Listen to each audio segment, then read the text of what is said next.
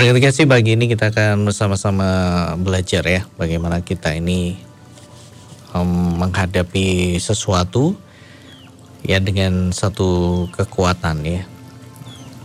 Untuk kita ini menjadi pribadi-pribadi yang tidak takut berarti kasih mengalahkan ketakutan ya. Saya akan hubungkan dengan bagaimana pengalaman Yesus di Taman Getsemani sebelum dia diserahkan ya kan? Karena waktunya sudah tiba ya. sebelum waktunya tiba banyak orang ingin menangkapnya tetapi mereka tidak mampu ya karena waktunya belum tiba. Berarti kasih. Ya jadi berapa kali Yesus berusaha ditangkap ya. Uh, Yesus berusaha uh, dijebak ya. Tetapi karena belum waktunya maka Yesus ya tidak bisa berada di tangan mereka. Nah, bahkan ketika Tuhan Yesus mau ditangkap ya, dan ketika mereka bertanya, uh, mereka mencari Yesus dan Yesus menjawab, intinya ini aku ya. Kan. Ketika dia berkata, ya mereka rebah ketika sih. Jadi kita lihat betapa luar biasanya kuasa Tuhan, betapa luar biasanya Yesus ya jadi karena waktunya sudah tiba, dengan kasih dan dia menyerahkan dirinya, maka mereka bisa menangkapnya. Karena ketika dicari ya kan, ketika dia berkata ini aku, mereka rebah ya. Mana bisa menangkap Tuhan ya kan. Tapi karena Tuhan sudah menyerahkan dirinya, Yesus sudah menyerahkan dirinya, ya, maka mereka bisa menangkapnya ya. Karena dia menyerahkan dirinya. Sebelum dia menyerahkan dirinya dia bergumul dengan satu ketakutan yang luar biasa. Terima kasih. Kenapa dia mengalami ketakutan yang luar biasa? Ya karena dia ada dalam keadaan sebagai seorang manusia. Dan sebagai manusia pasti ada rasa takut. Terima kasih ya. Pasti ada rasa takut Nah, apalagi dia tahu bahwa dia akan diserahkan dan dia akan mengalami pergumulan yang hebat. Dia tahu segala sesuatu yang akan dia alami dan dia bergumul dalam ketakutan yang luar biasa. Berarti kasih ya, takut. Dan karena itu dia berdoa dan peluhnya sampai menjadi seperti darah. Nah, kasih. Jadi Walaupun dia Tuhan berarti kasih, tapi dalam keadaan sebagai manusia, dia juga mengalami yang namanya takut.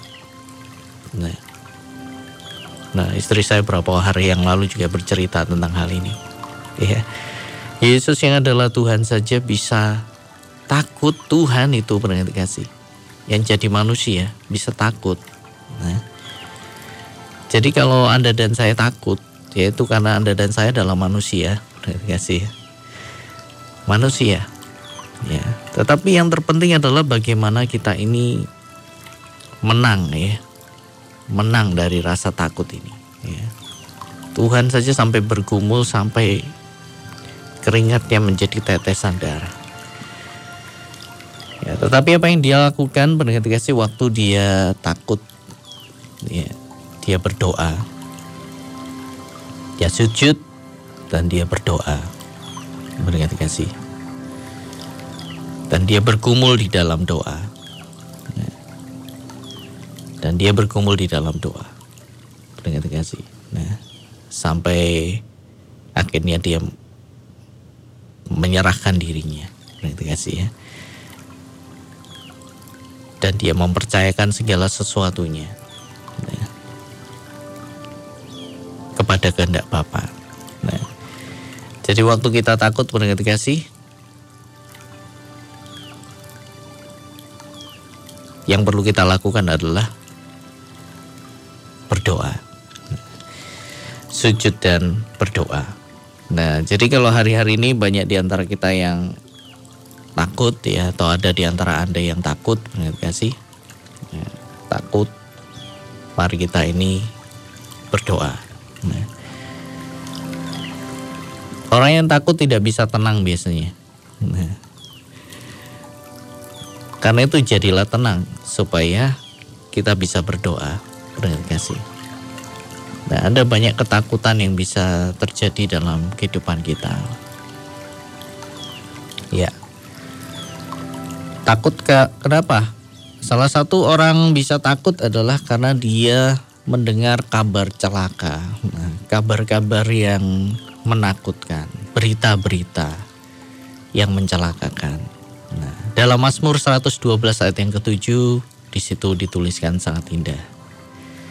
Mazmur 112 ayat yang ketujuh, ia tidak takut kepada kabar celaka, hatinya tetap penuh kepercayaan kepada Tuhan. Hari-hari ini pendengar kasih banyak beredar kabar-kabar ya yang menakutkan begitu. Nah, tapi sekali lagi pagi ini mari kita belajar untuk tidak takut. Ya, orang yang percaya penuh kepada Tuhan yaitu lewat doa kita kalahkan ketakutan itu dengan berdoa pendengar kasih. Kita kalahkan ketakutan dengan berdoa. Nah, dan di dalam doa itulah kita akhirnya mulai diingatkan untuk mempercayai Tuhan secara penuh. Ya. Mempercayai Tuhan secara penuh bahwa Tuhan yang berkuasa atas segalanya. Nah, akhirnya hati kita menjadi tenang. Dan kita menjadi orang yang tidak takut kepada kabar-kabar celaka. Jadi tinggallah tetap di dalam dia pendengar kasih. Nah, mari kita menjadi tenang.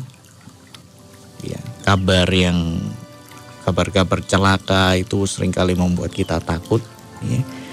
Tetapi mari kita belajar percaya penuh kepada Tuhan.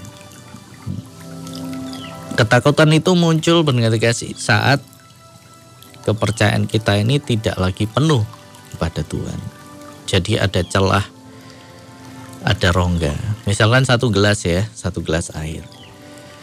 Kalau segelas air itu penuh, maka tidak ada celah udara kasih. Jadi segelas air itu akan penuh dari dasar sampai ke eh, mulut gelas ya, sampai ke ujung gelas, ujung bagian atas. Dari bawah, dari atas sampai ke bawah atau sebaliknya itu penuh dan tidak ada udara. Nah, kalau gelas itu penuh sedikit saja diisi dia akan airnya meluber keluar. Nah, itu kalau penuh ya.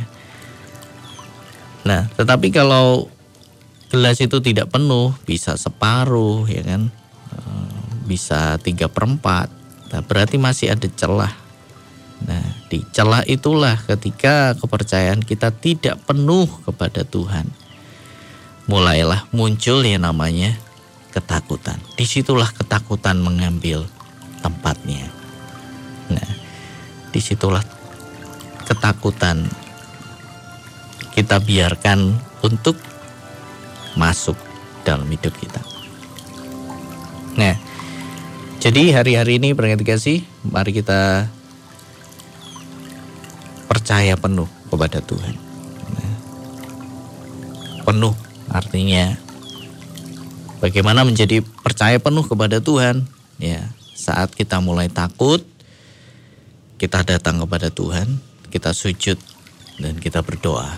Nah, dan ketika kita sujud dan berdoa, kita bersekutu dengan Tuhan.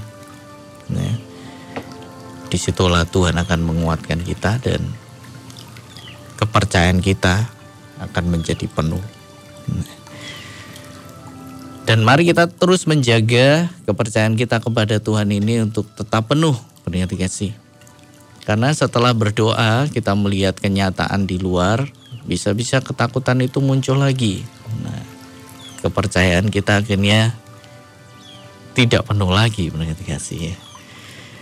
Jadi kita mempercayai Tuhan pernah dikasih dengan dengan penuh dan itu harus kita jaga kepercayaan itu di setiap langkah hidup kita. Menjaga kita percaya. Percaya penuh artinya kita percaya bahwa Tuhan yang memegang kendali atas semuanya, ya kan? Walaupun ada penyakit yang mewabah hari-hari ini, berarti kasih tetap percaya penuh bahwa Tuhan yang memegang kendali. Hidup mati kita ada di dalam tangan Tuhan. Nah, banyak orang akan mati karena ketakutan. Nah, jadi ketakutan bisa membuat orang mati, berarti kasih. Banyak orang akan mati ketakutan. Nah, karena itu mari kita percaya penuh kepada Tuhan, ya kan? Apa yang menimpa di bumi ini berarti kasih apa pun ya, jangan membuat kita takut. Ya jangan membuat kita bimbang. Semua ada di dalam kendali Tuhan benar kasih dan tetap percaya bahwa Tuhan sanggup meluputkan kita dari semuanya. Nah, itu kalau kita percaya penuh ya. Hari-hari ini masker sudah banyak yang sudah banyak yang habis. Bahkan ada yang dijual dengan sangat mahal ya. 350 ribu per box. Bahkan ada yang mengumpulkan masker ya. Artinya dia menyimpan dan akhirnya dia terkena hukuman ya kan? Karena menyimpan dalam jumlah yang banyak nah kita lihat manusia kalau sudah diperhadapkan pada masalah menyelamatkan nyawa atau nyawa ya kan kita lihat bahwa manusia bisa begitu mementingkan diri sendiri. Manusia akan memberikan segalanya ganti nyawanya. Ya, itu adalah suatu kebenaran. Orang rela habiskan berapapun kalau dia sakit ya misalkan dan dia punya banyak harta, dia rela habiskan berapapun bahkan seluruh hartanya asal dia bisa tetap hidup. Kasih. Nah, tapi sayangnya dalam ke keinginan menyelamatkan diri sendiri kadang manusia lupa dengan yang lain, tidak peduli dengan yang lain. Yang penting saya selamat, yang lain mati ya sudah. Nah, itu yang sering kali terjadi dan kita bisa melihat mendengar kasih. Nah, betapa manusia ingin menyelamatkan dirinya sendiri sering kali mengabaikan yang lain. Nah, orang rela memberikan segalanya ganti nyawanya, termasuk mengorbankan yang lain supaya dirinya selamat. Tapi jangan khawatir dan jangan takut ya. Ingat bahwa segala sesuatu ada dalam kendali Tuhan. Dan tetap percaya bahwa Tuhan yang akan melindungi setiap kita. Nah, jadi kalau kita mulai takut kasih, sujud dan berdoa. Nah, di situ ada pergumulan ya. Kita menyerahkan semua ketakutan kita. Dan Tuhan akan gantikan dengan damai. Nah, jadi di dalam doa itu ada satu pertukaran pendengar kasih kita datang dalam doa dengan takut Anda pernah mengalami kita sangat takut kemudian kita datang di dalam doa kita menyembah Tuhan Tiba-tiba dia gantikan semua ketakutan itu dengan damai darinya. Jadi terjadi pertukaran. Karena celah ketakutan itu diisi dengan iya, satu kepercayaan dan keyakinan. Nah, jadi di situ ada pertukaran. Kecemasan kita kalau Anda sedang cemas. Caranya adalah dengan berdoa. Di situ ada pertukaran kecemasan kita yang kita bawa ketika kita datang untuk mulai berdoa akan dia tukar dengan damai sejahteranya. Kita datang berdoa dan kita selesai berdoa. Kalau doa kita sungguh-sungguh berarti kasih ya. Maka akan terjadi pertukaran. Itu yang terjadi. Ya. Jadi ketakutan digantikan dengan iman, kecemasan diganti dengan damai, ya kan? Keraguan digantikan dengan keyakinan. Apalagi segala perasaan mustahil digantikan dengan keyakinan bahwa semuanya mungkin.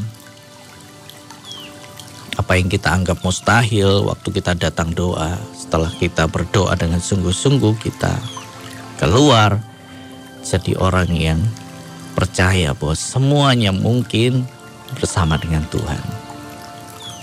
Nah, segala sesuatu menjadi mungkin. Nah, jadi di dalam doa itu ada pertukaran berarti kasih. Karena itu kenapa ketika Tuhan Yesus takut dia berdoa. Waktu dia menjadi manusia ketika dia takut dia berdoa. Antara dia mau menolak ya rencana Bapa atau dia mau menerima ya kehendaknya. Nah, waktu dia takut dia wah, dia berdoa dan digantikan dengan sesuatu yang luar biasa. Setelah dia selesai berdoa, dia siap pada kasih untuk menyelesaikan apa yang harus dia selesaikan. Nah, kasih jadi Bagaimana dengan keadaan kita hari-hari ini? Adakah ketakutan, adakah kecemasan, adakah keraguan? Segala hal yang bukan dari Tuhan, kasih. Kalahkan itu dengan kita ini datang kepada Tuhan. Di dalam doa, kasih. Waktu kita takut, jangan lari kepada orang yang kita anggap bisa memberikan pertolongan. Karena ujungnya kecewa bisa, ya. Jangan lari kepada yang lain, lari kepada Tuhan. Berdoa. Sampai kita ini menjadi penuh kepercayaan kepada Tuhan. Dan ketika kita penuh kepercayaan kepada Tuhan, kita ini tidak takut kepada kabar celaka. Nah, dan bagaimana penuh kepercayaan kepada Tuhan? Lewat doa, pernah dikasih. Lewat doa. Nah. Jadi tidak ada jalan lain berarti kasih selain kita berdoa. Kita cari kalau masalah wabah virus ya kan, ke mana kita mencari perlindungan ya kan misalkan. Dokter aja bisa kena kasih. Nah, dokter di Wuhan saja terkena juga dan dia meninggal. Ya, namanya virus kan tidak terlihat mengerti kasih menyebarnya. Nah, tapi ketika kita ini berlindung kepada Tuhan, nah, percaya akan ada perlindungan yang luar biasa. Nah, bagaimana kalau anak-anak Tuhan terkena? Ya, berarti itu seizin Tuhan mengerti kasih. Yang pasti kita penuh kepercayaan kepada Tuhan bahwa rencananya selalu baik dan indah. Ya, kita percaya penuh kepada Tuhan bahwa segala rencananya adalah indah. Jadi kalau menjawab bagaimana seandainya orang yang sungguh sungguh-sungguh dalam Tuhan kena, ya berarti seizin Tuhan, berarti. Berarti Tuhan punya rencana yang indah di balik semuanya. Tapi yang pasti mari kita tetap jadi orang yang percaya penuh kepada Tuhan, tidak takut kepada kabar celaka.